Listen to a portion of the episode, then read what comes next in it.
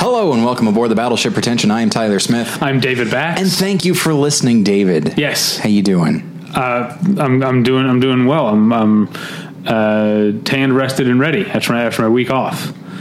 Oh yeah, that's right. A special thank you to uh, Ben Sampson, who is who has his PhD, which means I can call him technically Doc Sampson, but he does not prefer that. Doc Sampson is a character from The Incredible Hulk. But anyway, Okay. Um, so uh, But that you was. don't go, you, he doesn't go by doctor. Oh boy, no, he does not. He uh, hates the idea of it. That's Uh, crazy. It's a doctorate in film. But it still takes a long time. I guess I just think about I think about Doctor Evil saying I didn't go to Evil Medical School for seven years to be called Mister, uh, Yeah. and I just assume that applies to all doctors, evil or otherwise. The I- two types of doctors, evil and non-evil, both Right, like to be yes. called doctor. Yeah, I think prob- that's probably the case for most, but I do think that there's a certain degree of, uh, well, I guess pretension uh, if you are a, uh, a, f- a film doctor. I don't think so.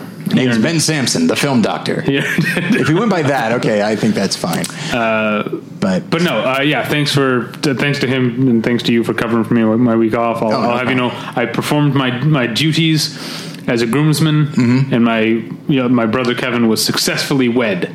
okay, So I, All systems I, go. I did a good job of standing there and then eventually hooking elbows with a woman I don't know and walking down the aisle because Right. she was the opposing bridesmaid. Uh, opposing. oh, that's how. Yeah.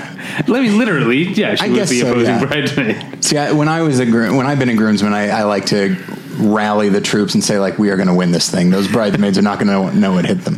Um, But seriously, like groomsmen, there's like the best man has duties, sure.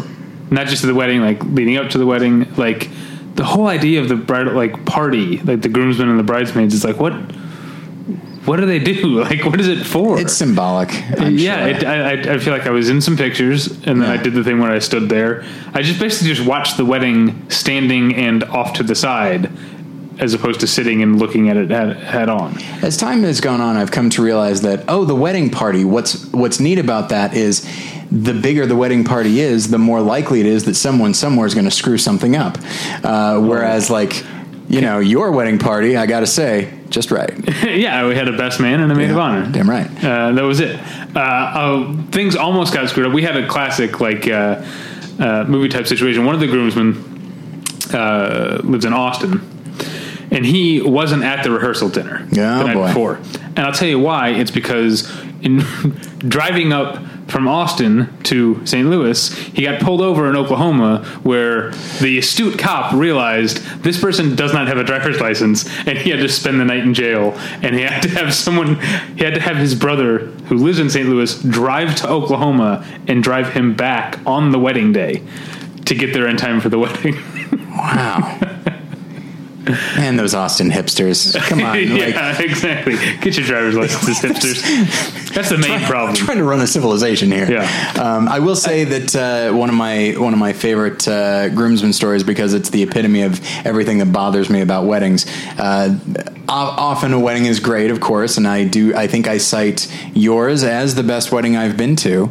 Uh, thank you. So um, great venue as well. But uh, I've been to so many just mediocre weddings, and I, I'll include mine in that. I was young, uh, but I was groomsman for my friend Jameson, and while they were uh, while we were taking photos, he, the photographer did this super standard bullshit thing that I hate, where he goes, "Okay, here's what we're gonna do. Like we're at the, you see it coming, right?" No, I, I'm, I'm wondering which of the things I see coming it Okay, is. so uh, it's Is like- it all the groomsmen holding the bride? The bride? Uh, oh no, good God! Thank, thank you. Thankfully, no, no. Uh, but it did involve all of us, and what it was that uh, that like we're standing at the door to the church, and like two of the groomsmen are like pulling him inside, and the other two are holding him back. And I was one of the ones holding him back, and I said. If I don't want him to go, why am I in a tux? this makes no sense at all. and uh, and Bride got mad at me because I, you know, I wasn't going with the flow. Yeah, But, that's uh, a dumb picture, though. It is a dumb picture. I don't get it because I guarantee that the br- that the couple is not using that photo for anything. No. it's just a Yeah. big waste of time. Yeah. They should be creative and do the thing where they're all running away from a T Rex. Right? Exa- well, that's I- never been done before. for uh, for Jen, um, my wife is a wedding photographer. She uh, she had a, a bride and groom that were big fans of Transformers. God help us all. And so they That's how they met they. T- oh, on on the Reddit. uh, but How they- many marriages have started on Reddit? Do you think? Uh, probably the exact number as uh, have ended, but um, I so had, a, they I had shot- a Lyft driver a while ago who told me he met his wife on Instagram. Instagram. I feel like is maybe more acceptable. I don't know. How do you meet someone for the first time on Instagram? I don't actually know. Isn't there a whole movie about that?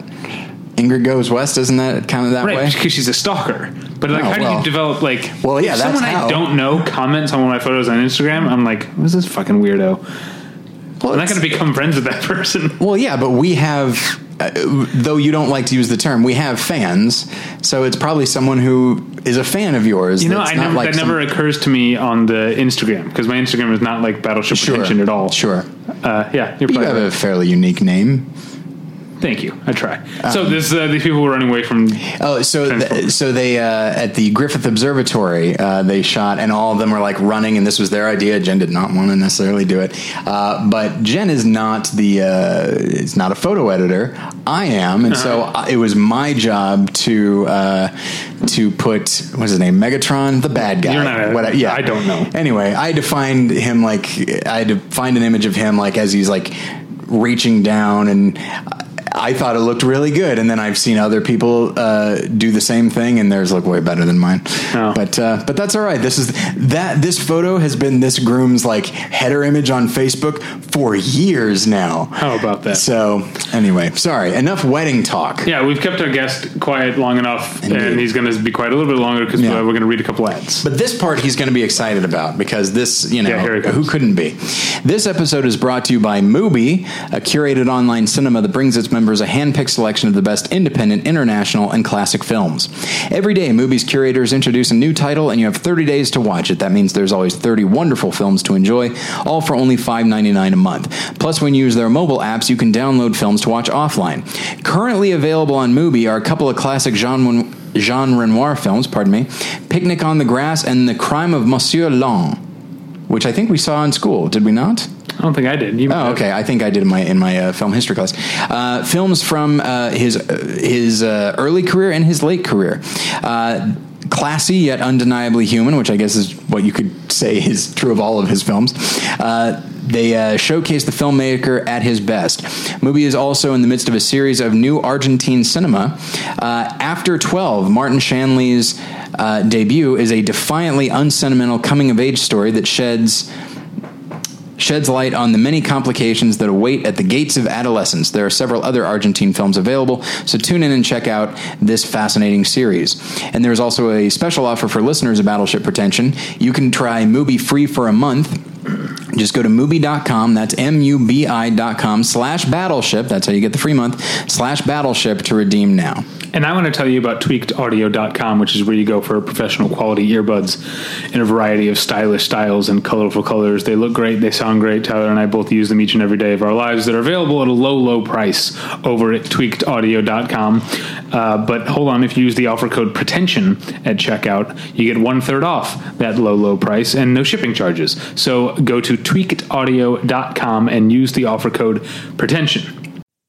Okay, it's time to commit. 2024 is the year for prioritizing yourself. Begin your new smile journey with Bite, and you could start seeing results in just two to three weeks. Just order your at home impression kit today for only $14.95 at Byte.com. Bite clear liners are doctor directed and delivered to your door. Treatment costs thousands less than braces, plus, they offer financing options, accept eligible insurance, and you could pay with your HSA, FSA. Get 80% off your impression kit when you use code WONDERY at Byte.com. That's B-Y-T-E E dot com. Start your confidence journey today with Byte. Tyler. Now, of course, people can always go to BattleshipRetention.com and click on the ads to get where they need to go. And after should probably say that instead. What was that? We should probably say we that probably should instead. say that. Either way, it, it, it gets them where they need to go. But the point is, look, I'm we just get saying them- this we because get them, them clicks. we do get dem clicks. Yes, you're correct. Uh, we do have a new website though, which is very exciting, and uh, Yes. hopefully listeners have uh, and readers have have looked at it and, and are uh, not overly confused. I mean, anytime I there's a site Yeah, that I go it's to, not- like the AV Club just revamped their site, and I still can't figure it out. Here's the thing about the AV Club's revamp. Okay. None of the things that I hate about it have to do with the revamp itself. Okay. They changed some shit they didn't need to change. Right. Which is now, if I'm scrolling through, you know, they have their categories. This is like Yeah. a four hour consideration. This is a random rolls or whatever. Yeah. This is a history of violence, whatever. They have those different categories of columns, I guess. Those aren't readily visible now when you're scrolling through. And like, I, I'm realizing now on the old site, that was like 90% of how I chose to read something was if it belonged to, to a category that I liked to read. Yeah. So now I'm sure I'm missing stuff because I don't realize like how do I this is some dumb, is this some dumb link or is this actually like a uh, an editorial? Anyway, we had our like we had our old site for many many years and you know what it wasn't broke so we didn't fix it but uh, we thought uh, there'd be a it wouldn't hurt to jumble things up a little bit but we haven't eliminated anything Um, now, speaking of many, many years. Yes. Many, many years ago, uh, I was uh, uh, fill a fill in producer on um, Pilar Alessandra's show, Mm-hmm. uh, her podcast on the page. Um, I've done this from time to time. It's been a while. Um, and uh, her guest was our guest today, and we'll get to in a second. Okay. And uh, I think um, he, I think had you you had heard of the podcast? Maybe you don't, don't you're not allowed to speak. Uh, and anyway, in any case, after it was after it was uh, uh, over, we were like, "You should be on the show." This was years ago, and I think we had made one attempt, and like we couldn't get the scheduling to work out. Uh, and luckily, because I still follow the guy on Twitter, I still would think from time to time, like, "We got to have him on the show." So it's finally happened. Probably two recording locations later, Yeah. uh, it has probably happened, and I present to you, the listener, uh, writer director Ben Meckler. Hi, Eleven minutes. Thank you so much. I made it. Yeah. I had a lot of DVDs on the wall to look at. yeah. indeed yes Yeah. yes Yeah. So, uh, uh, how have you been since being on on the page? Uh, great. I've been great. Haven't talked to Pilar in a while. She's Or great. bye. Yeah. Uh, I've been I've been doing very well. I think I think around that time I was still at Nerdist. Yeah. Yeah. I'm, uh, definitely. I'm not currently there. I've been doing a lot more stuff. It's been very exciting, and uh, yeah, it's, I'm glad I finally made it. I was curious. I noticed that the the email you sent me for this arra- for this particular recording is the same chain that we had. yeah. So I'm curious, like how far back it goes. yeah. That's funny. Because too. it's not a matter of like months that we've been trying to do this. Oh, March 5th, 2015. okay. oh that's not bad that's only Two and a half years. I don't know. That's pretty bad. Yeah. Two and a half years is a pretty long time to not uh, I suppose that's true yes come beyond this podcast. But uh, I mean, I guess it's good. You know, we've all been busy. Uh, yeah. We definitely That's a have. good. That's a good thing. Will you tell the listeners what you've been busy with? Sure. recently? Sure. Uh, well, I ha- I wrote on a TBS show called Final Space, um, which will be airing sometime early next year. Don't know exactly when yet. Cool. Uh, very cool animated sci-fi comedy show. It was super fun. And since then, I've been developing a few of my own shows with some companies that I'm not allowed to talk about, but hopefully will be something people hear about at some point in the future. that's all right I guess Yeah. doesn't really help us here but whatever yeah, I mean, I it's fine. can't bring the screw to this to this episode, but maybe sometime in the future, if things go well.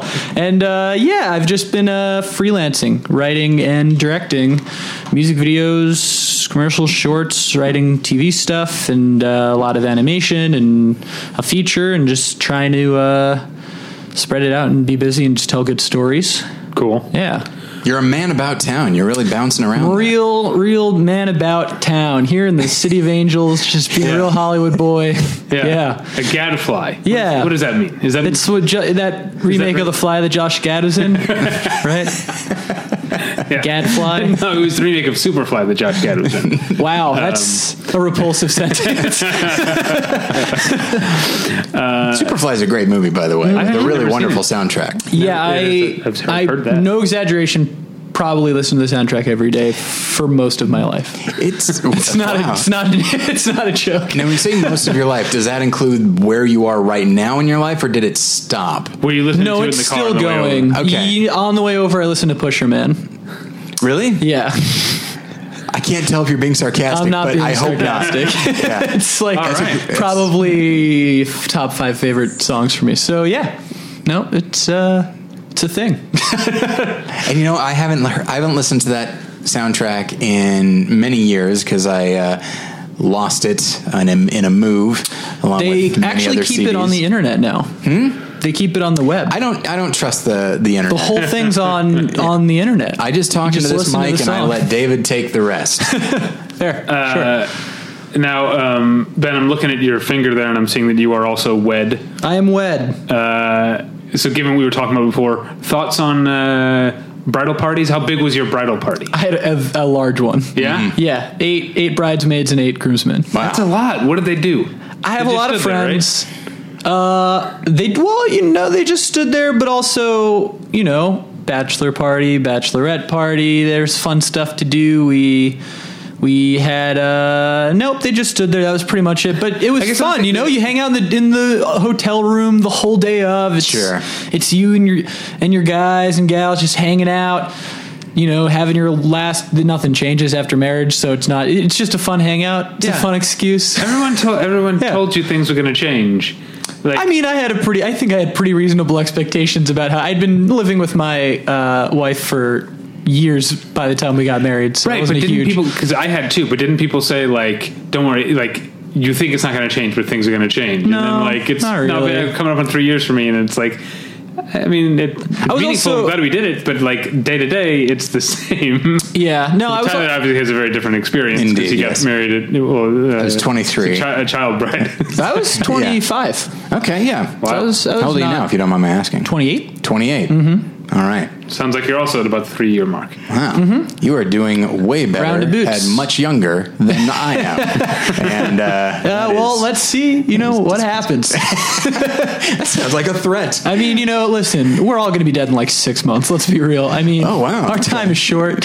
Yeah, no, so, kind of feels that way, right? With the climate The change, clock- with the clock is Houston, ticking. and the fact that it's Yeah. 115 degrees in Yeah. Los Angeles No, right yeah. now, and also lest I, you know need to remind listeners the big one is still coming. uh, You know, Oh, in yeah. Mm-hmm. Los Angeles. Like Yeah. in addition to climate change, we have regular old earthquakes. Yeah. Mm-hmm. To still be fearful of, we're way overdue for a big one. Yeah. I really hope it's not Northridge again because I'm right next door. I don't think you will be. No, I think we're Okay. talking about um, like the the um, San Andreas. San Andreas. I was trying to think of the, the Rock movie. Yeah. Um, Right. It's not going to be like the Rock movie. I, I Yeah. read a whole thing. I think we talked about this in the podcast before. Um, but it'll be pretty close. uh, eh, there won't be any tidal waves because that doesn't make sense for where. Yeah. Oh, yeah. because the, the Well, they were Florida set DC in is inland. San Francisco. So it could be going, yeah. Um, but yeah, uh, I, I read a whole thing about it. Uh, I'm terrified of it. I have an earthquake preparedness kit, so I guess I can rest easy. Yeah, I've got like that red backpack you Yes, can buy that's from exact- HomeDepot.com. exactly what I have. Yeah. yeah. That'll definitely not save either of our lives. I don't think. Also, my wife and I are like very busy people. We're not like we spend a lot of time not at home. Yeah. Like in the very likely uh, event that we are not home when the earthquake hits, that red backpack is just gonna be sitting there doing nobody. Yeah, I've good. been thinking recently probably good to have them in our trunks too. Yeah. Extra backpacks. But my number one fear is what will happen to my dogs. That's like the probably the only thing I'm really concerned about. At this to- point I'm like take me earthquake. Let's do this. yeah. Let me disappear into the dark abyss. Uh, but yeah, I think about yeah, my, my dog and my Mm-hmm, cat definitely, Yeah. but also a fear of mine because this obviously it wasn't a big one, but I did once an earthquake hit while I was urinating, and now Oh. I think about that all the time when I'm in the bathroom. Like this Tell would be you a very what, inconvenient time. great scene. That make that make for a great scene. You're welcome. That's Yeah. for you. You can use that. I mean, I may or may not be working on earthquake comedy as right now, so I'm going to make a note of my phone. So, uh, well, let me ask you the question I ask everybody: Where are you from? Where did you grow up? I grew up in the great state of Florida, America's penis, and uh, it was completely fine. I grew up in South Florida, about an hour north of Miami, very suburban. Just uh, I mean, it was it was a nice place to grow up. One thing that was kind of interesting was that it, in my high school, at least, like sports not really as big a deal as like our theater program, which was kind of weird. So I was a theater kid, um, like probably ninety eight percent of this entire city. And uh, it, it was funny that like the, the kids on the football team were like always trying to get into our shows and like get cast and stuff. and so I guess in that regard, it wasn't like I have to assume they just want to get out of the humidity.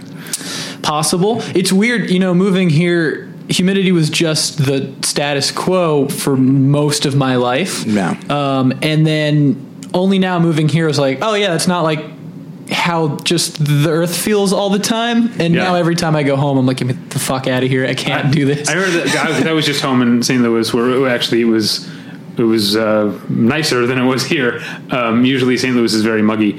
Um, Hmm. And one thing I remember when I first moved here 12 years ago is that it's it's actually noticeably cooler in the shade here. Whereas when it's super humid, Yeah. it makes almost no difference. Mm-hmm. None. because the heat- Yeah. yeah, it, it- the, shade sun is was not, in- my problem Yeah. in Florida. And I went to school in Tallahassee. I went to Florida State, so it it was literally up until I moved to LA. That was just my life. Wow. Now let me ask you: Growing up in Southern Florida, Mm-hmm. how many in your high school class were eaten by g- alligators or crocodiles before you made Oh, it to graduation? probably sixty five percent of my class.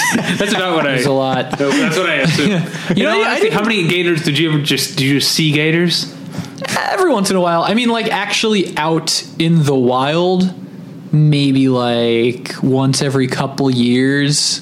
Not super often, unless Yeah. you went somewhere where you knew there would be alligators. Right. Every once in a while, everyone's house was like on a canal. That was like a pretty standard Yeah, thing. Your backyard just dips into a canal, and so every once in a while, someone would be like, "Oh, there's a little alligator in my backyard." It'd like pop out of the water for like four seconds and pop back in, but not a lot. I did eat a lot of gator. yeah, that's Uh, What's the texture like? I've never eaten alligator. Great. I mean, it's, it's they say it tastes like chicken for just about everything, but it's completely true for for a gator. It's just like tender chicken.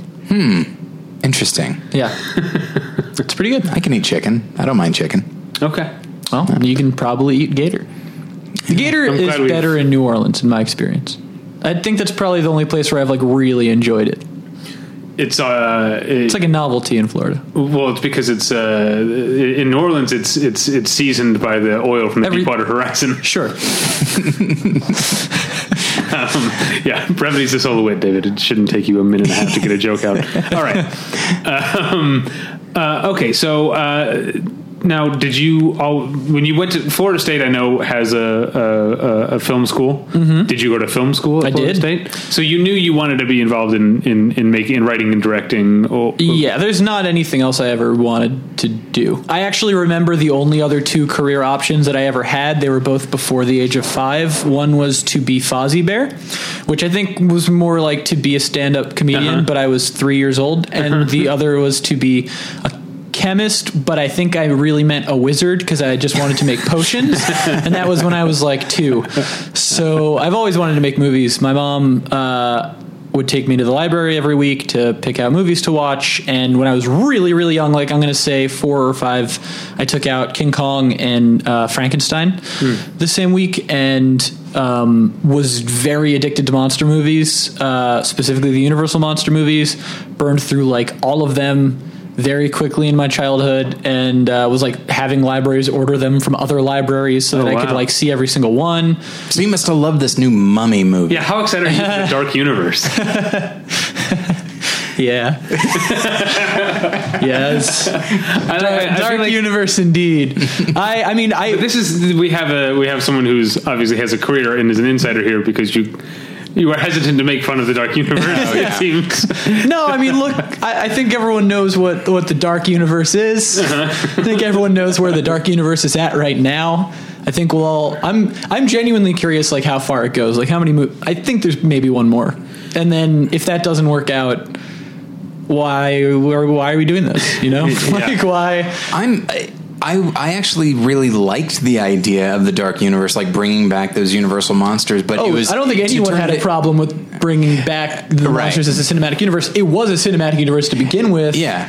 it makes a lot of sense. Yeah, it's right there. You just Yeah. do it different. That you don't. Yeah. We, we already have enough action based cinematic yes, universes. that's- exactly. The mummy like forgot that it was supposed to be a horror movie, spooky and Except atmospheric. for like the, Yeah. the best parts of the only good parts of the movie is the few times when it did have some. It did Yes. remember it was a horror movie and there were some some a couple of creepy. Yeah, things. I mean, I I love Steven Summers' Mummy movie. Oh, I me think too, it's yeah. great. I think that's a perfect reinvention of what those movies were, how they felt, because they did feel like adventure movies, but not y- yeah, not you know, not like hey, we got a black ops guy as our hero. Yeah. that's not Yeah. Uh, that's not in the spirit of those.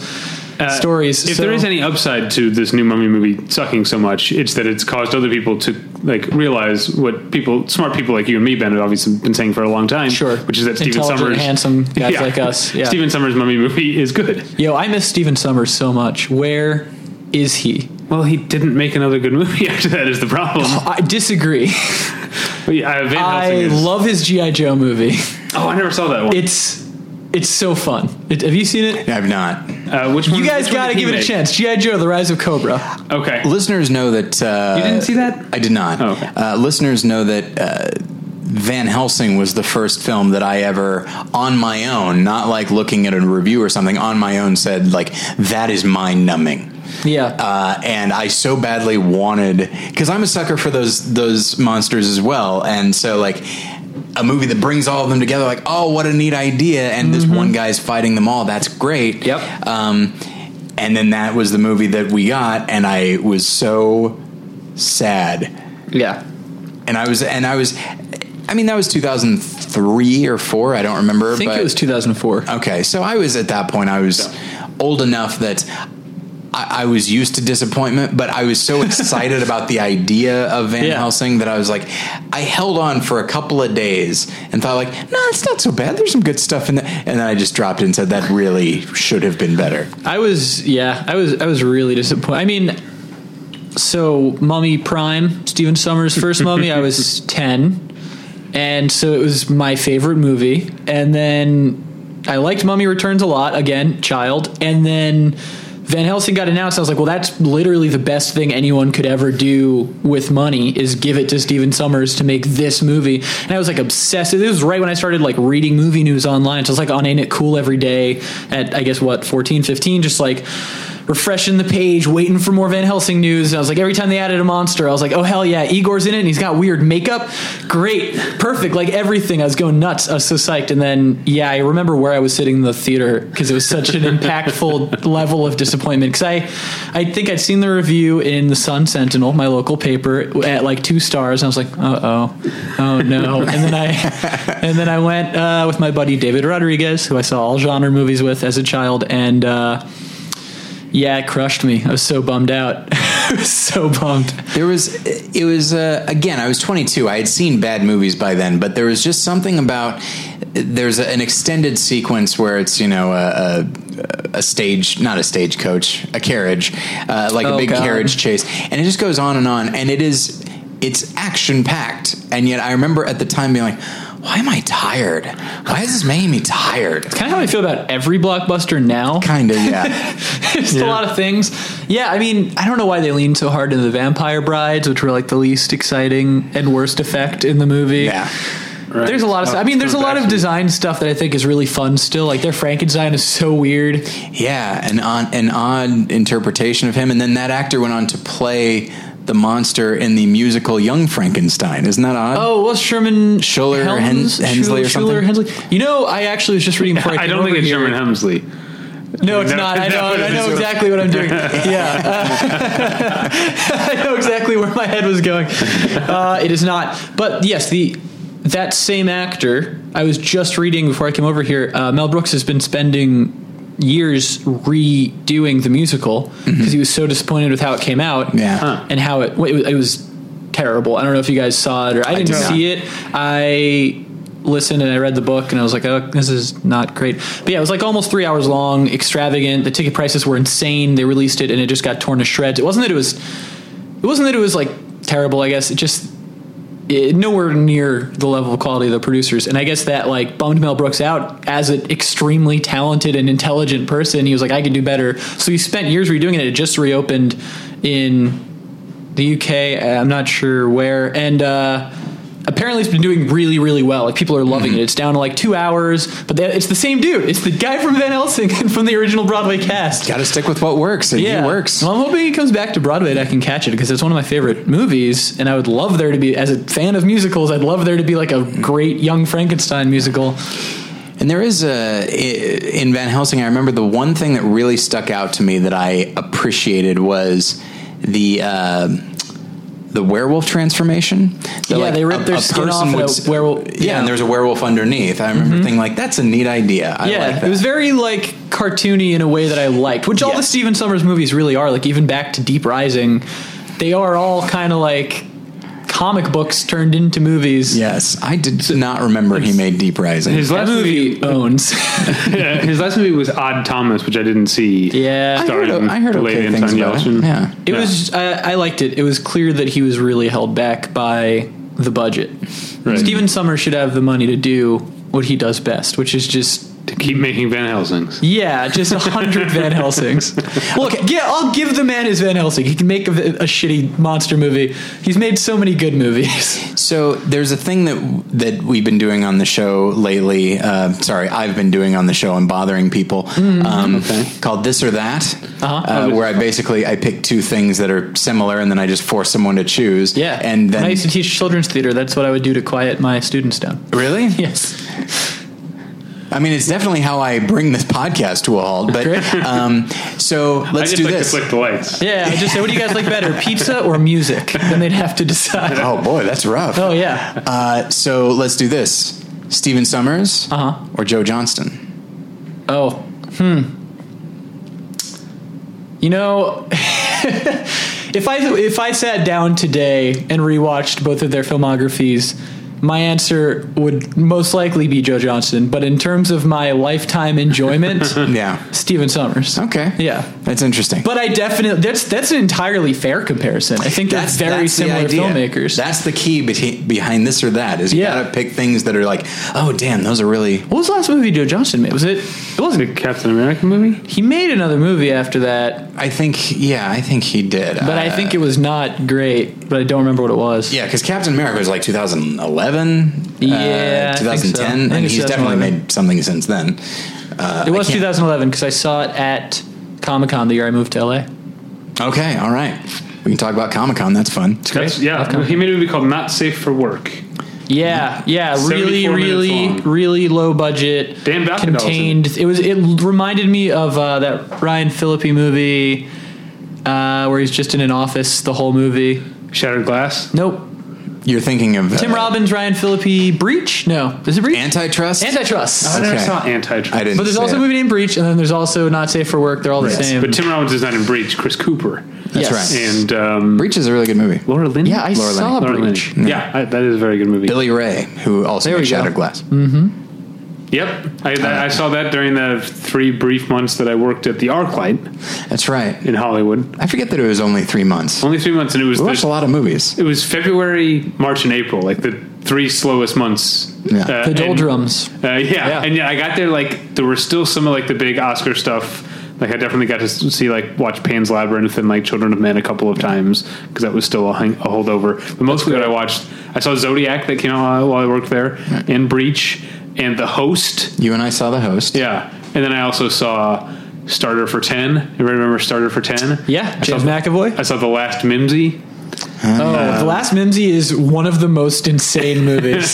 See, I don't even remember it. There's a lot of children seizing violently while like quirky music plays. That's that's about as much as I remember. I remember Last Mimsy came out around the same time as The Astronaut Child, and they were both like, "Hey, do you want to see kids do Oh, Martian weird Child. shit?" Sorry, Martian Child. Yeah, Astronaut Farmer. Which yes, also came out similar. while I era- worked yeah, at yeah, ArcLight. yeah. But Martian Child and Last Mimsy, I remember, came out around the same time, and both featured like whimsical moments of children being fucking weird, just so weird, and people just being like, it's "So charming."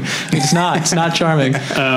couple of things. Uh, uh, I want to get back to Astronaut Farmer, but I want to say another. don't have to. What a I weird do thing to want do. um, but another, another Much movie. to say about astronaut farmer. uh, another movie I saw that no one remembers. is a movie called Pride, not the one from a few years ago. Sure.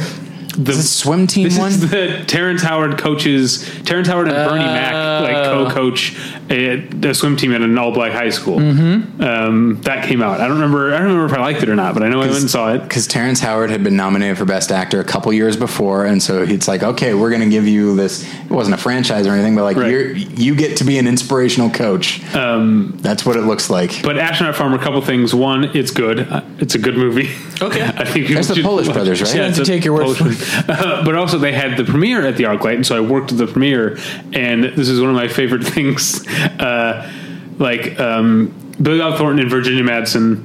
I don't know if you listeners at home don't know the Cinerama Dome, but um, you know it has. You walk in. There's the concessions. There's the two entrances on either side, and there's also stairs that go up to the top. Like there's not a balcony. There's just like because the floor is raked. I Mm-hmm. guess it is kind of a balcony, but anyway. So there's also stairs Painting a vi- vivid picture. uh, on either side, uh, uh, you know, behind the, you know, if you're facing the concessions, the two main entrances are in front of you, the two stairs are behind you. So Billy Bob Thornton and Virginia Madsen, they spend, they walk the red carpet, they stop, they're answering all the questions, they're taking all the pictures. They finally, they get in, you know, I hand them the free popcorn and Diet Coke or whatever we're handing out. Um, they go into the theater. The movie starts. Someone makes a speech. Lights go down, and the movie starts. And almost immediately, Billy Bob Thornton and Virginia Madsen come down those stairs, out the front door, and into a waiting car. they were gone before like the opening titles were over. I'm sure. I get that. Uh, I don't like watching my own stuff. I understand. Um, another movie I worked the premiere of was a movie called Premonition with uh, Sandra Bullock? Yeah. Yeah. Mm. That, had a good, that had a good poster. Well, here's what- Like her face was made out of tree branches or something. That's right. yeah, it's made out of something. Yeah. Well, here's what I remember about working at the ArcLight. and I- I'm sure I've mentioned this in the podcast before. You have to, if you're an usher at the ArcLight, um, y- you know, part of their thing is that the ushers make sure the picture quality and sound quality is good, whatever.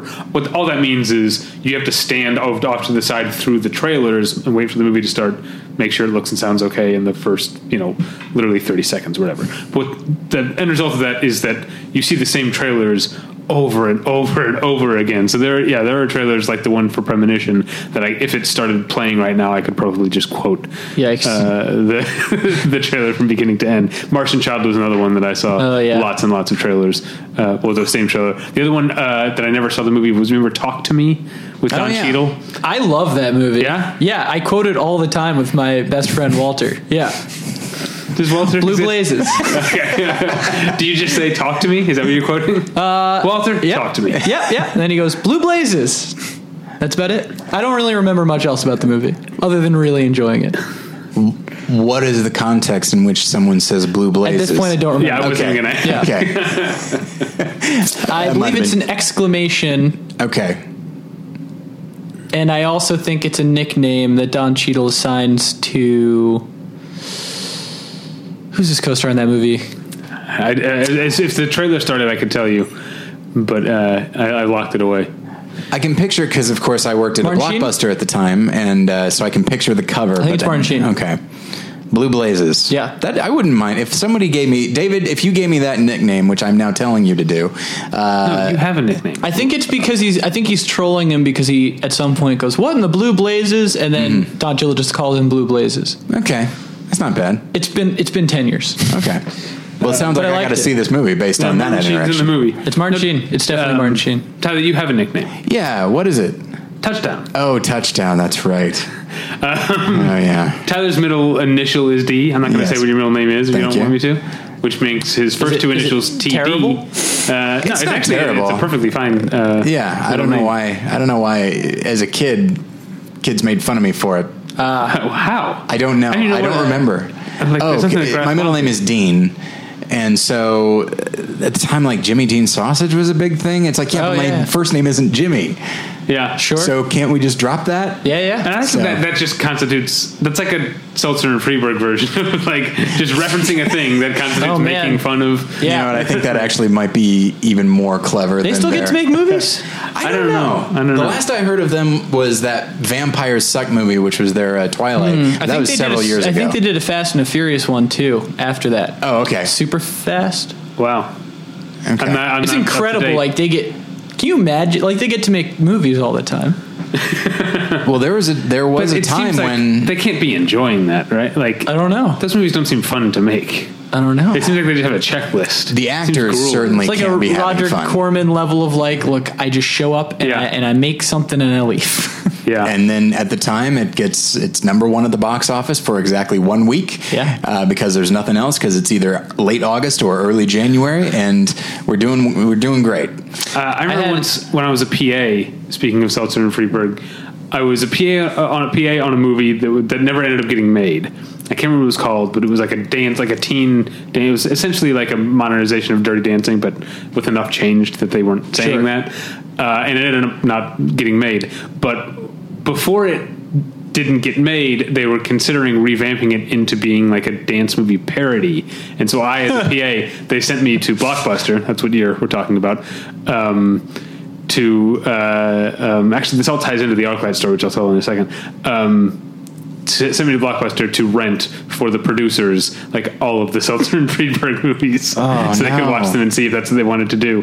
But that's the thing. I worked at the Arc- the ArcLight for three months, just while I was waiting for another PA or other kind of job to come up. That one came up, um, uh, and so I quit my job at the ArcLight with no notice, meaning I, they could I couldn't go back. Started this PA job. Four days later, they shut down the movie. Like I literally got back from like a run to Office Depot to set up the the production office, and they were like, "All right, you got the receipt." Turn around, bring all that shit back to Office Depot. Wow. See, I like Did you the see it coming at all? Uh, I mean, we knew that that well, like I said with the retooling, we knew they were rethinking this movie, but uh, I don't think I had gotten my enough. Uh, I hadn't gotten steady enough in the Mm. office. Uh, I did see Larry David though. He- was he going to be in it? Uh, no, but it was in the uh, the production office where was in where the curb production offices are, which is where they shoot curb a lot of the times. Yeah. If you think like where uh, who wa- was Tia Carrera, the receptionist uh, that was dating. Um, uh, Oh, gosh. Richard. um, I don't remember. I think that sounds right. yeah. Anyway, so that building, which is where Larry's office is in the show, that's really where his offices are, Mm. and that's really where we s- so I s- saw him. They were also editing Superbad Oh, down the wow. hall, Oh, I've and heard then of that, yeah. one building over, they were editing Gone Baby Gone.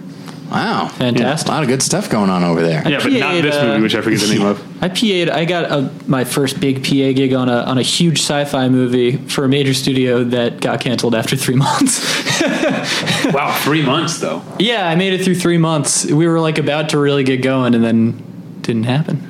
It's Would've been cool, though. It's so crazy when you think like how much money do you think was spent during that three months? I think the director had pay for play, so a lot. Yeah. pay or play, sorry. It just it it just uh, it always fascinates me the amount of money that goes into and I'm not I'm not decrying it. I mean movies take a lot of money, but Yeah. there is this feeling it's like, okay, three months and we spent a lot of money. We're making something. yeah, I'm always curious about like how the decision gets made to uh, just not continue. yeah. But I guess and sometimes it's more responsible. Yeah, Maybe I, I, don't guess know. that's probably There's no true. way I'm responsible enough with money to be able to say so. Yeah. speaking of the AV clubs we were earlier, there was an interview with Peter Stormare this week in which he talked about a movie that he was going to be in that Michael Bay and Will Smith wanted to make that was like a relatively low budget movie and basically what happened is their like their representation essentially stopped the movie from happening because it was going to cost so little, little that that their agents and managers would be getting a sliver of what they would Oh. make if they went and made something else. that's funny. Crazy. How long ago was that supposed to have? Uh, he said it was after. It must have been after. Um, what was the last movie that uh, Peter Stormare did with Michael Bay? Not counting Pain and Gain, which he was cut out of apparently. I have no So I don't know, it was idea. probably after the Bad Boys movies, uh, or maybe between the Bad Boys movies that it happened. Wow. Anyway, uh, I'm pretty it's bummed that Bad interview. Boys Three isn't happening. I was I was ready, especially with Joe Carnahan. I love Joe Carnahan. I was ready for it. Okay, I like Joe Carnahan. Yeah, but uh, let him make something else. That's how Yeah. I feel. I just I just miss enjoying Will Smith. You're not looking forward to Bright. yeah, Yeah, I just miss. Uh, I remember liking uh, more so than than most people, but I like that movie Focus. I thought he was. I don't love it. It's it's a flawed movie, but he's very charming in it, and he's very effective. I thought. I really wanted to see it, but I did not. I did wind up watching a lot of it over someone's shoulder on a plane. Okay. Are you sure you're watching that one and not the William H Macy Laura Dern focus from 2000? I Which would Will never Smith is also forget. in and is very charming. I would never forget that focus because I watched it when it came out and I was quite young. I liked it. Uh, I was. We were college sophomores, probably. Yeah. We rented it when it came out on DVD. well, It basically- I, I went and saw it by myself. I think that might Oh. be the o- the first film I ever saw by myself. wow. Uh, I went to that. Uh, Mine was uh, Seabiscuit. was it okay? All Mine right. was. I think we just discussed this, didn't we? I think we did. Mine yeah. was Nick of Time. Yes, we have talked about that. Uh, Yes. uh, with Johnny Depp. Um, he and I went to see. No, that defeats the premise because the whole thing was I saw it alone. um, but focus for those who don't know that this movie focused from 2000 to 2001. Hmm. The premise is that William H Macy gets a new pair of glasses and everyone thinks he's Jewish. Yeah. Yeah. Okay, that's the premise. of the Everyone movie. thinks he Yeah. looks Jewish and they become anti, well, they are anti Semitic and start acting Yeah. anti Semitic toward him. because and it's of his this new idea glasses. of like he doesn't because it takes place in like post-war America, and it's like, well, of course we all know what these terrible Nazis did and Mm-hmm. stuff. We, that could never happen here, and he's very naive about uh, prejudice in the U.S. And then he gets this pair of glasses that, admittedly, when I saw them, like those are some very Jewish glasses. um, that's a joke. I have no idea. Yeah, I don't know. what that would even qualify as, but um, but yeah, uh, it's it's pro you know I liked it at the time, but I think it's if I had to guess, I'd say it's probably pretty overwrought, um, as one would expect. it's got Laura Dern in it. and meatloaf, meatloaf is in it. Yeah. Uh, Ah, meatloaf a day. That's right. Um, so, so Ben, uh, I want to ask you a couple questions. First Sure. off, uh, what are some of your favorite movies? Oh, boy. Or what? eh, Here's here's I have the- some. I have a handful. Okay, because I Yeah. have other easier questions, Yeah. which is uh, Richard Rush's The Stuntman is Damn right. one of my all-time favorite movies. Uh, Lena Wertmuller's Seven Beauties, which I finally got to see on the big screen for the first time um, earlier this year.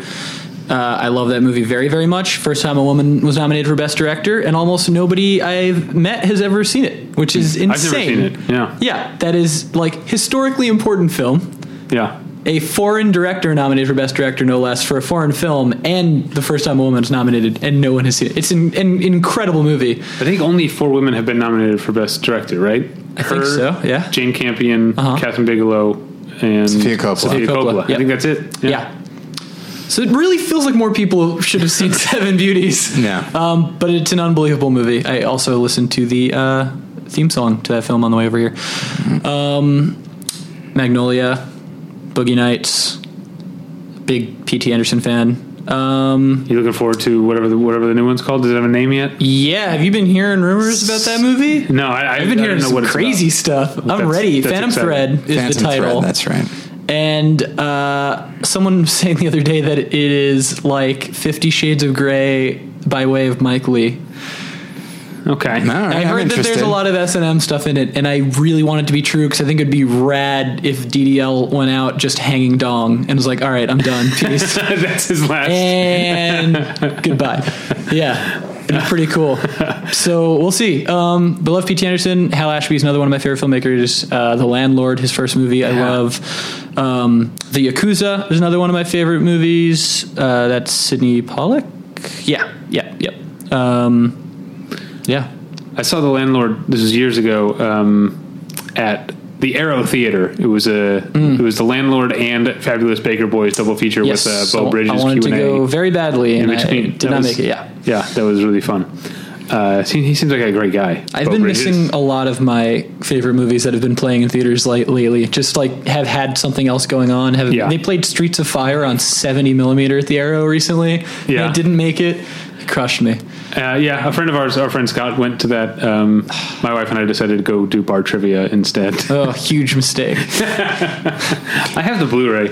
Now- I don't know. I'm not a. I'm not a. This is a thing with. I, I'm not a purist when it comes to like celluloid. Right. I'm not a purist so much as it's I. I just, I mean, I love seeing a movie that I've never gotten to see in a theater before that I really love, like Sure, yeah. in, in a place where I have to give it my full attention. Because Right. that's the thing is like, even if you're an astute devotee of cinema, like when if you're sitting in your living room watching a movie, like it's not going to have 100. percent Like there's going to be a fraction of you that's not in the movie, but in a theater you get, you have nothing else. You have to. You're at the movies uh, beck and call. So I do like showing up for that. Like if it's a print or if it's digital, whatever. I I like to see it that way. I just got tickets to see Suspiria, the 4K. Oh, that's man. exciting. Nice. Yeah. I drive to Santa Ana to see it October 1st.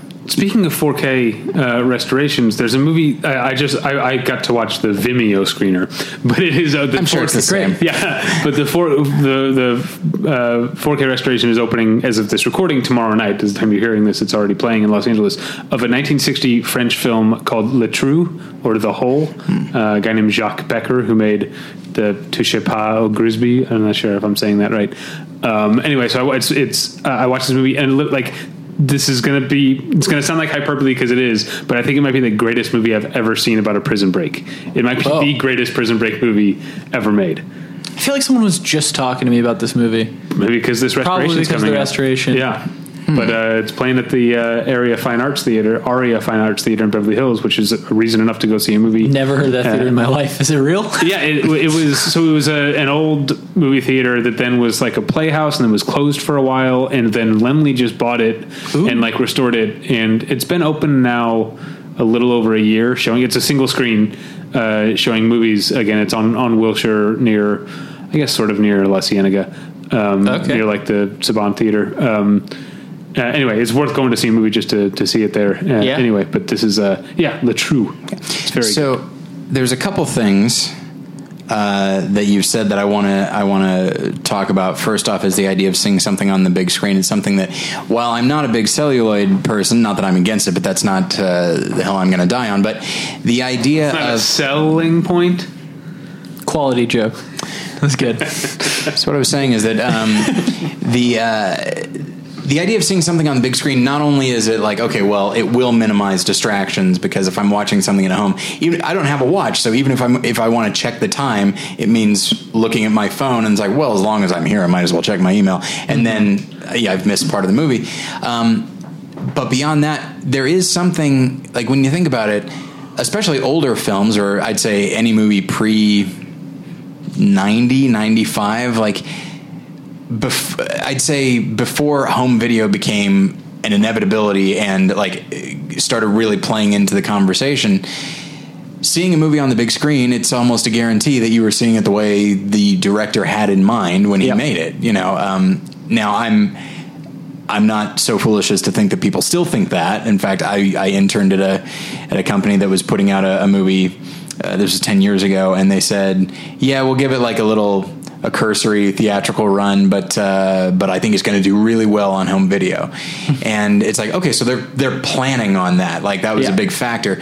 But I think you know anything I'd say again pre 90 95 if you can see it on the big screen that is the way it was meant to be seen by the director and the studio so you know why would you pass that up if you have the chance I remember I saw so for Fourth of July, my wife and I went and saw um, Jaws on the big screen. I've seen it many times on on Yeah. on the big screen, but uh, there was this family across the aisle from us, and the kid, and they were all very excited to see it, except like the 15 year old boy who he he. Uh, thankfully he shut up and just watched the movie and seemed to enjoy it but um but he just said like we can just watch this at home why are we even here why can't we watch and i believe he wanted to see i forget the name of it but like uh in that theater they started showing a bunch of trailers and then a movie started and it's like when you see jaws enough you know like the, even the sound before the credits even start i'm like i'm not hearing that something's wrong oh they they started playing the tupac movie okay um, and then and this kid is just like and so they stopped and like sorry everybody we'll switch it over and then the kid's like oh, i wish we were watching that uh, This is the reason. This is all eyes on me. yeah the reason. yeah Wow. And I would love so- to just see the visuals of Jaws with with just the audio of All Eyes on Me. Yeah, it's like uh, wizard of oz and uh, dark side of the moon it works really well They might fit I, together. I went to see. Um, what was the one? Uh, the one after Borat. The Bruno, bruno Bruno. I went to see Bruno, and they started showing Up instead, and I was like, much better. To be I'm honest. glad Yeah. that it didn't go the other. The other way would have been a disaster. I was seeing uh, The Blind Side. Uh, I for I forget why. I think because of my other podcast, because there are Christian themes. So I figured, like, okay, I guess I'll see this. Um, and it wasn't good. I wasn't enjoying it. And then like the last, and then about f- an hour fifteen in, uh, it started playing upside down and backwards, uh, and the dialogue was backwards as well. It's like, holy shit, what is happening? it's terrifying. But uh, and they said they said, oh, we can give you tickets to a new one uh, to another showing. It's like it's just a refund is fine. I don't want to see this again. I was so excited for the uh, Joe Johnston Wolfman in 2010. And when it finally came out after the 67 delays, I went to a midnight screening and it kept changing the like uh, scope throughout the film. Like the size and like shape kept changing. And I stormed out of the theater pissed and to go find someone to complain to or to fix it. And like every employee had left the theater. It's like they literally like hit play and left. I guess because it was in a mall, they were like, well, we don't Sure. lock it up. The movie plays and everyone leaves. There are security guards in the mall. We don't need employees here. Uh, so I just like sent the nastiest email I've sent, sent in my entire life. But like, oh man, that was the worst because I was so so so so amped to see that movie. Did you like that Wolfman? I really did. There are scenes that I like a lot, Yeah. but I don't think it comes together. I think honestly to go back to like the the dark universe if they had stuck with that like you know fog, like fog on the moors like if, Yeah. it, if it was that If they were I'd just be Hammer thrilled. movies instead. yeah I, I guess that's what I'm saying Yeah. because there's a lot that I visually a lot that I like Yeah, I do Um, think they should be, you know, they should be grisly and macabre and suspenseful. Yeah. And you can still have action in that context. You can still have them feel like big movies. Like, it doesn't have to be, you know, Tom Cruise firing an assault rifle while sliding down a building.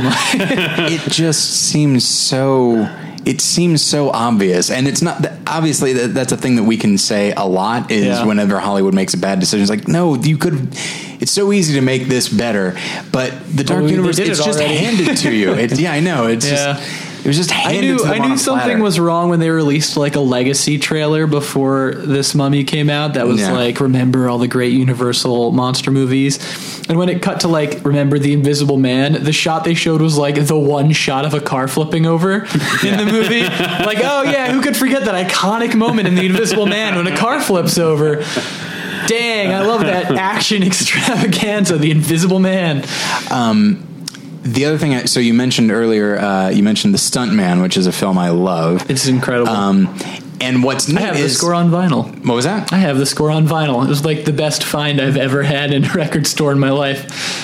I, don't- I wish i could say i remember the score i don't really Oh, it's great. um I'll just do the whole thing if we've got two hours. Give me 10 seconds. Uh huh. Okay, got Uh-huh. You it. enjoying that? Great. There we go. Okay, it's all ba- it's all I'm in the coming groove. back to me. Um, talking about the stuntman allows me to talk about something I never get a chance to, which Freebie is crazy ass Steve Railsback. Oh, yeah. like there there was a time. Now he wasn't in a great deal of movies, but there was a time when he was considered somehow leading man material. Yeah, Life Force.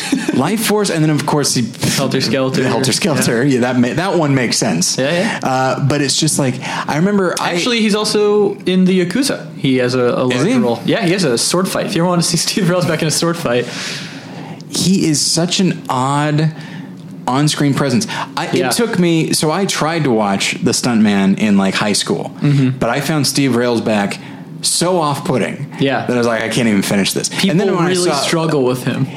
when I saw it later, I think it's like I think casting him is genius. I just don't know if he knows that. Uh, I think he does. He reminds me of our modern iteration of Joaquin Phoenix, in that there's like this kind of scary manic energy, Hmm. Sure. where it's like the character himself is also acting in a movie, but also maybe just wandered onto the set and is dangerous, and someone should call the police. Here's what's fun about what you just said. So, Yeah. on my other podcast, More Than One Lesson, uh, I talk about a newer movie and then I will compare it to an older movie. When I did my episode about The Master, The Stuntman was the companion film. That's a feel like- great uh, pick. I feel like it, uh, and because that, because Joaquin's, Joaquin Phoenix's character. Hmm. It's probably a car accident of some sort. Sounded like a firework. Oh yeah, that is uh, entirely possible in this Yeah. Mm-hmm. neighborhood. Let's hope it was that. Um, but uh, yeah, his character in The Master reminded me so much of Steve Railsback's character in The Stuntman because I was just like, Oh, yeah. I'm not enjoying spending time with these people. But you can't stop looking. But you can't. Yeah. stop looking. Magnetic. Absolutely. Um, Jeremy Davies has a little bit of a Steve yeah. Railsback energy to him too. which is appropriate I love it. because It's- I- he played Charles Manson in the Helter Skelter remake in like the late There's- 90s. There's a type. yeah. Yeah, I I love it. I, I love that stuff where just it, it the storytelling bleeds into this weird alchemy where it's just entirely emotionally driven and the performance is just emotionally driven and it just Yeah. attaches so much from reality but still feels consistent. Like that was he was so good at that Steve Rose back. Yeah. and he's he's still around. I feel like I saw him in something. I mean, obviously he's a much older man at this point, but I think I saw him in something. It might have been like an episode of Law and Order or something like that from years ago. But uh, I would lo- I would love to see a recent Steve Railsback performance. yeah, what must that be like? Um, so. Uh, so here's so David asked like what are some of your favorite movies? Yeah. and maybe it's maybe so I'll ask this and it might be the same answers. What are movies that you would consider to be influences on the kind of things that you write and the kind of things that you direct, or is it maybe just the same thing? There's a lot of similarity. I mean, a lot of those movies that are my favorite movies are films that I saw later in my life. My uh, first year of film school, I had this professor, Andrew Sider, who became a really good friend of mine, and he was into the weird stuff. He was into like the movies that broke convention. Um, I mean, we had a class on Killer of Sheep, and we also had a class on Xanadu. He really like he he really saw everything good about a movie and and was an inspiring presence. He, he was a great guy, and so I would go over his house and he'd show me stuff like Landlord uh, or recommend stuff like Stuntman. And so a lot of those movies are movies that I saw much later. Um, Seven Beauties as well. I saw in an Italian cinema class my freshman year of college. So I, while all those, those things influenced me, um, certainly I I don't know. I think I think about it a lot because I never know who to compare. You get asked a lot when you're writing professionally, and certainly like when you're um, starting to find representation. Like, oh well, whose career do you want? Like, who would you compare yourself to? And you kind of just want to be like, well, you read. I don't know. You tell me. I'm not sure. And uh, I don't know. I think there are a lot of things that I s- that that I saw that are maybe not movies that were big influences on me. I do think the Muppets were a huge influence on me, and comedically speaking, as well as like old LucasArts adventure games that I played a lot uh, when I was younger. Comedically were huge influences. So let's well now you've pushed a button. Here. I was gonna say you're This is very exciting. Yeah. You So stepped into okay, Tyler's dojo here. now everybody talks about those Monkey Island games, which are great. Grim Fandango is my favorite. Okay, see, and that's and I'm at just the right age that I kind of stopped playing games right before Grim Fandango came along. So like I was like Day of the Tentacle, Salmon Max, Full Throttle, Yeah. and the Monkey Island games. But uh, I'd heard such great things about Grim Fandango, and they just did like a, a Yep, uh, remaster. a remaster. So. If I had any time at all, which I don't, I was Wasn't it like, like I 3 gotta- years ago? I was like, yeah, Yeah. He said they just I'm In 35. the grand scheme of things, Yeah. it's just on a long enough timeline, it j- like it's happening right now. Um, but yeah, and so uh, so yeah, but Grim Fandango was your was your preference. Did you play any Sierra games? I Or were didn't- you I didn't LucasArts? play a lot. It was primarily LucasArts, and it was Okay. because of the sense of humor. That's what Yeah. really. It was really like the writing that drew me in, and the and the art. It's funny. I, I always liked animation and had no aspirations of writing animation, Mm-hmm. but a lot of the writing I've done f- has been animation now. Like I wrote a couple episodes of a Cartoon Network show called Clarence a couple years ago. I just wrote on the show for TBS Final Space, and I think that was always probably going to happen because also a lot of the stuff that I had I had written that have either sold or developed out here has. I've, I almost always get the question: uh, Is this live action or is this animation? and usually the answer is live action. But I think that I was just very influenced by things that were bigger. I like I like writing wise. I, I like to tell stories that are bigger that go out to the extremes, but are rooted in something that's like really personal or really relatable. I'll, I'll usually just kind of like try to think about something that I'm insecure about and and try to make sure that there's like an anchor that's keeping everything on some plane of reality and consistency where you're able to like access it as big as I want the story to get. Um, and then in terms of directing, uh, I mean, I'm sure the biggest influence on me is is PTA. Um, because I saw his movies when I was very young, when I first started directing, and Yeah. uh, uh,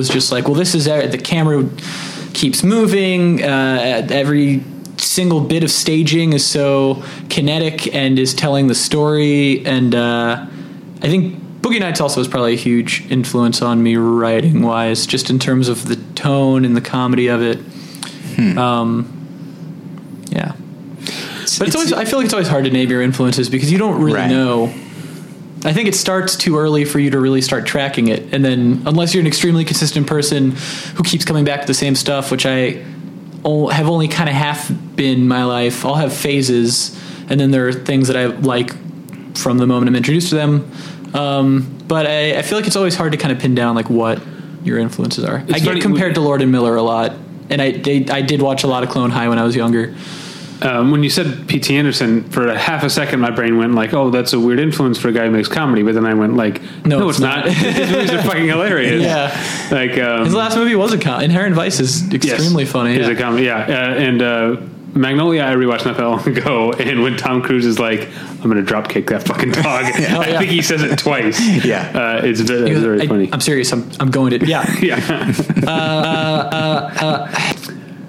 Love Um, and death.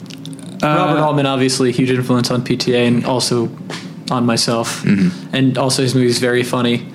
Shortcuts, I watched a lot when I was younger. I love Shortcuts, and, and Nashville is my favorite movie. But uh, Nashville's one of my favorite movies. but Shortcuts, like I laugh, and I'm like, oh, I feel. I feel bad for laughing. Yeah, like well, these these people I are so miserable. I love dark comedy. That's my favorite genre, subgenre. Um, so it's right in my wheelhouse.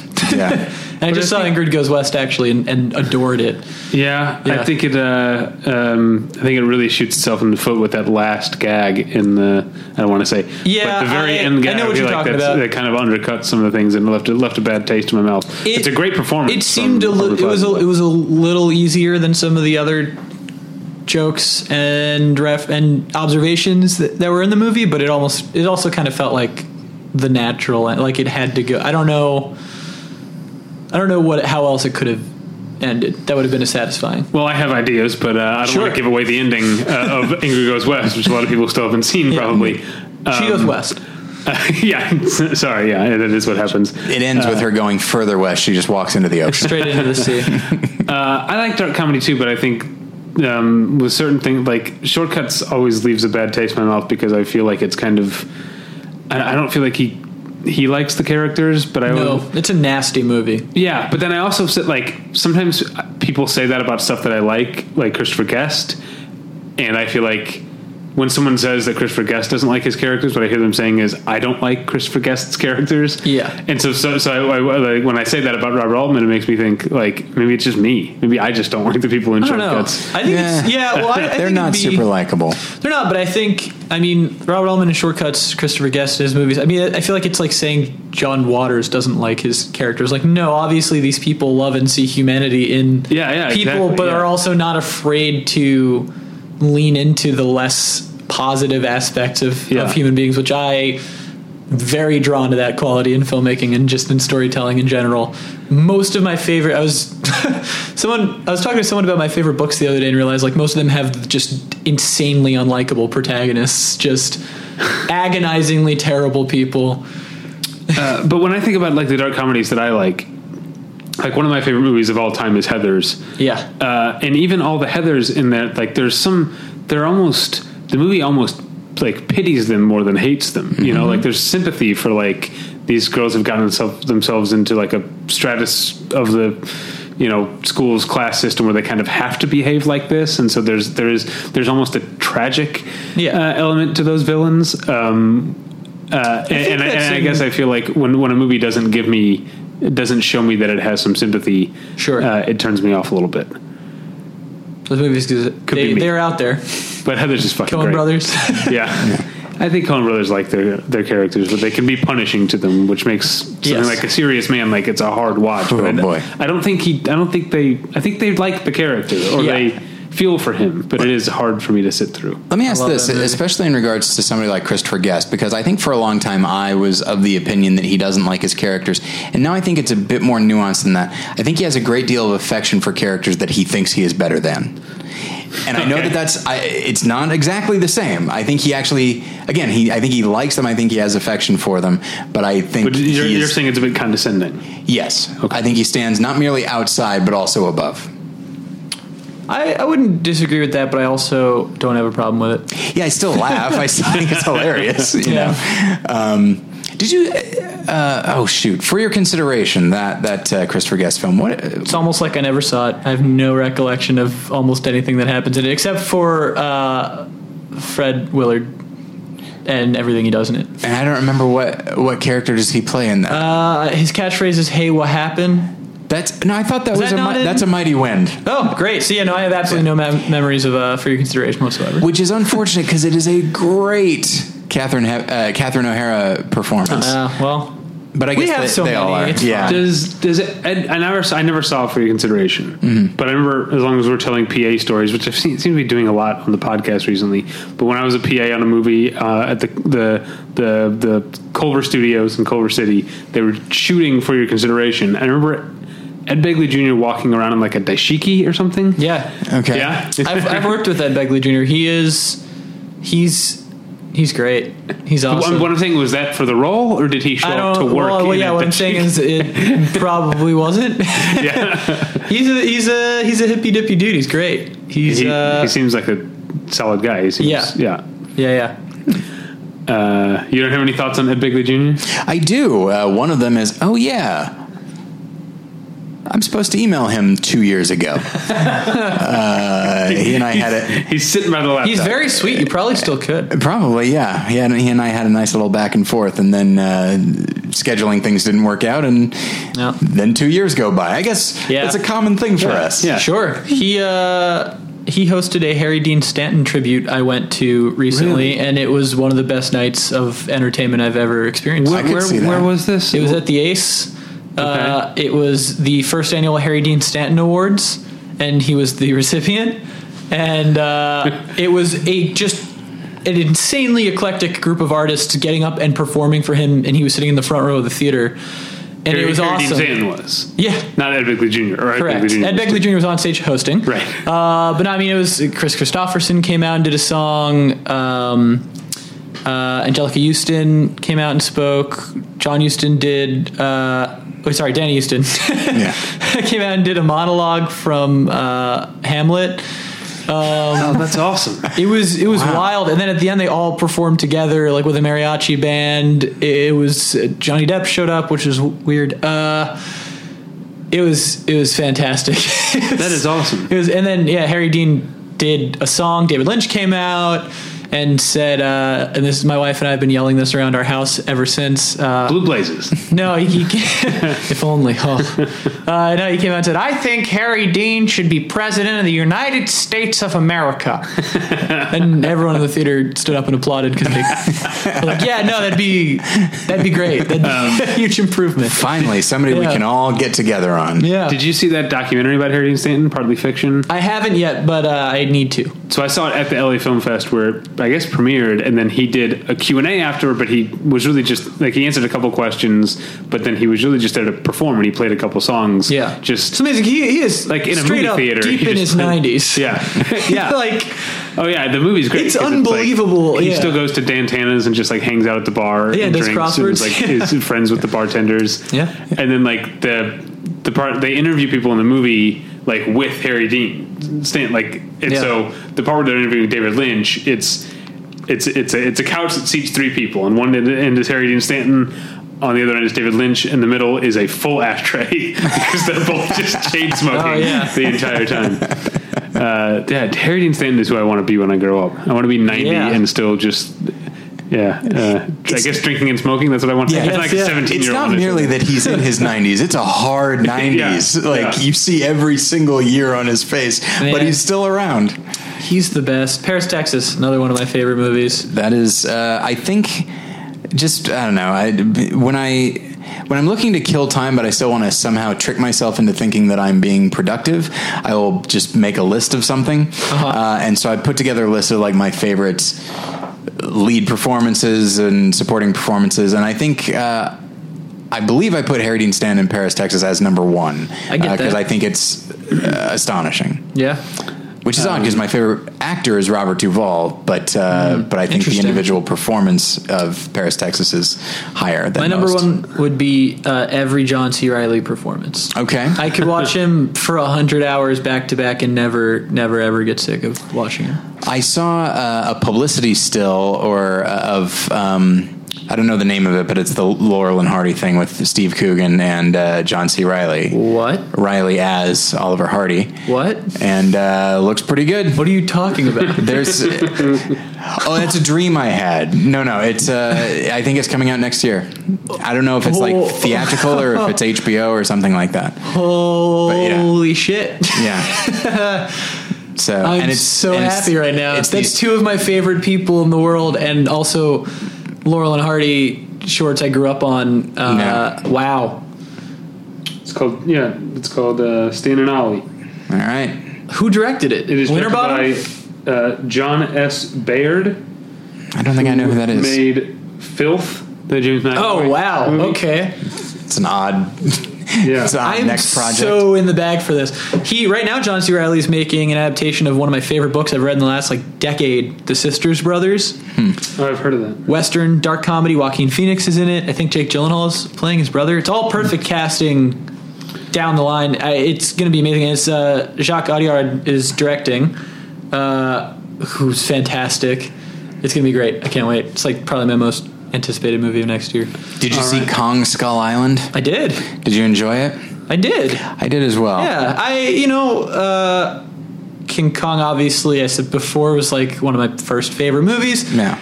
very precious to me. I had a lot of fun. There Yeah. there were things that worked and things that didn't. I was really impressed. I mean, I, I like Jordan Vogt Roberts a lot, and I think what he brought to it, the ballsier things that he tried. Uh, that got me more excited in a theater than a lot of other samey kind of things that I've seen in the last Yeah. like year. Um, but I enjoyed it. I had fun. Yeah, and John C. Riley and his character managed to somehow be the heart of the film and the comic relief. I don't know how that's even possible. Well, John C. Riley. Well, I guess there's that. Yes, Well, you there could say go. that about him in life. Yeah. He is all of our comic relief There was- and the heart of our lives. There was a moment where he he was almost going to be a part of my proposal to my wife. Uh, Step Brothers, one of my favorite movies. I think it is a masterpiece. I think it's the best comedy uh, maybe made in my lifetime. I think it's fantastic. But uh, my wife and I, it's like our movie. And so there was a time in which I had a friend contacting a friend of his who was in John C. Riley's band. John C. Riley also performed with his band at the Harry Dean Stanton tribute. He will show up if it's a chance to play music. He's very passionate about his his music. Yeah, so there's a there's a, a window of opportunity to have him play uh, with his band and have me do uh, Porti Volare from the end of Step Brothers at a surprise party for my wife, at which I would have then gotten down on one knee and proposed.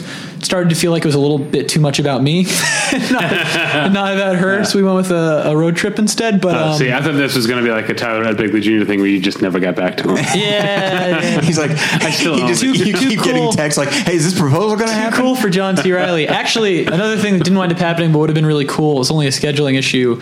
I so I was employed by Legendary when Kong came out. They own Nerdist, um, and I was head writer director of Nerdist for three and a half years. Um, and uh, so we were looking at ways to promote Kong and to make some cool video content for it. And my pitch was to do a uh, like Christmas special, the Skull Island uh, Christmas special that is like self-produced by John C. Riley on the island. That would take place before the movie, so it would just be John C. Riley's character and like the natives of the island putting on like a Christmas variety special, like an old school, like the Bill Murray Christmas special that released on Netflix.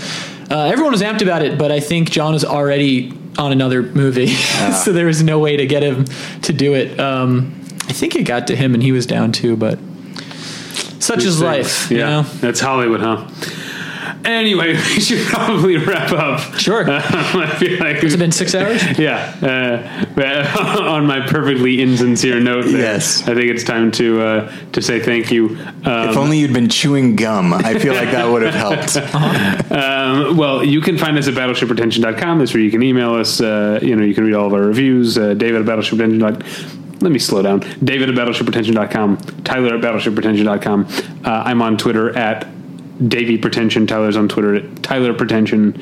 Uh, anything you want to plug right now, Tyler? And we'll get to our guest plugs. Yeah, so over at uh, More Than One Lesson, uh, the last couple weeks have been kind of interesting. Uh, last week we talked about Game of Thrones. Uh, there's because the new season just uh, just ended, I believe, right? I guess. Okay, yeah. I, I Um, know. My wife watches it. okay. I don't watch it, but yeah. it just- Uh, just- but there's been a lot of talk in Christian circles about whether or not it's appropriate to watch, and so uh, friend of the show Jason Eakin and I talk about that. And then this week, um, Josh Long and then uh, former guest of Battleship Retention Kale McCann that come on to talk about comedy and addressing certain ideas like there are things you cannot joke about and that sort of thing. So uh, I guess I'm just feeling a bit standoffish lately uh, in the Christian community, but uh, but yeah, I'm very proud of that Game of Thrones episode and I like the comedy episode as well. I I do wind up making fun of Kale a lot for his uh, Sure. he he reveals during the episode that he uh, owns several didgeridoos, and What? choice did I have? well, it's kind of like Ben with the uh, earthquake preparedness kits, right? He's got one at home in the Yeah. closet, one in the trunk of the car. Sure. So you never One know when at an the earthquake's desk. going to hit, and you're going to need your didgeridoo. Right. Yeah. You're like, we're without music. Oh, hang on, no, we're not. The survivors will appreciate this, undoubtedly. So Ben, where can people find you on the internet? Uh, you can find me at at Ben Meckler. That's M E K L E R. Don't slip that C in there. Uh, on pretty much all social media. Uh, find me on Twitter. I'm on there a lot, and my stuff's at benmeckler.com. I update that pretty often, and uh, yeah, might as well follow my writing partner too at Chris Amick. A M I C K. Okay. Yeah. Uh, that one does have a C in it. It does. Um, keep your eyes peeled for Final Space yeah. and for Early next year, and things you can't talk about yet. hopefully other stuff. Something's gonna that come I'll out be in able to like a talk year and a about half. soon. and you're gonna you at home are gonna think well, that's probably the That was bit. it? Yeah. I wonder if Ben's involved in that. You won't do the research, but it's like the, I, the vibe I'm getting. this feels like that guy. Yeah. This is a this is a classic Meckler. well, thanks so much for coming. Finally, after all this time, we, we, I, we I'm made glad. it happen. Glad I hope it this- was this worth it monkey's for off you. my back. And yeah, and now you have to head back out into the. Uh, 110. It's cooled off. It's Probably 110 down to 90 degrees now. Yeah. All right. Ridiculous. Um, so thank you, uh, and thank you at home for listening. We'll get you next time. Bye. Bye.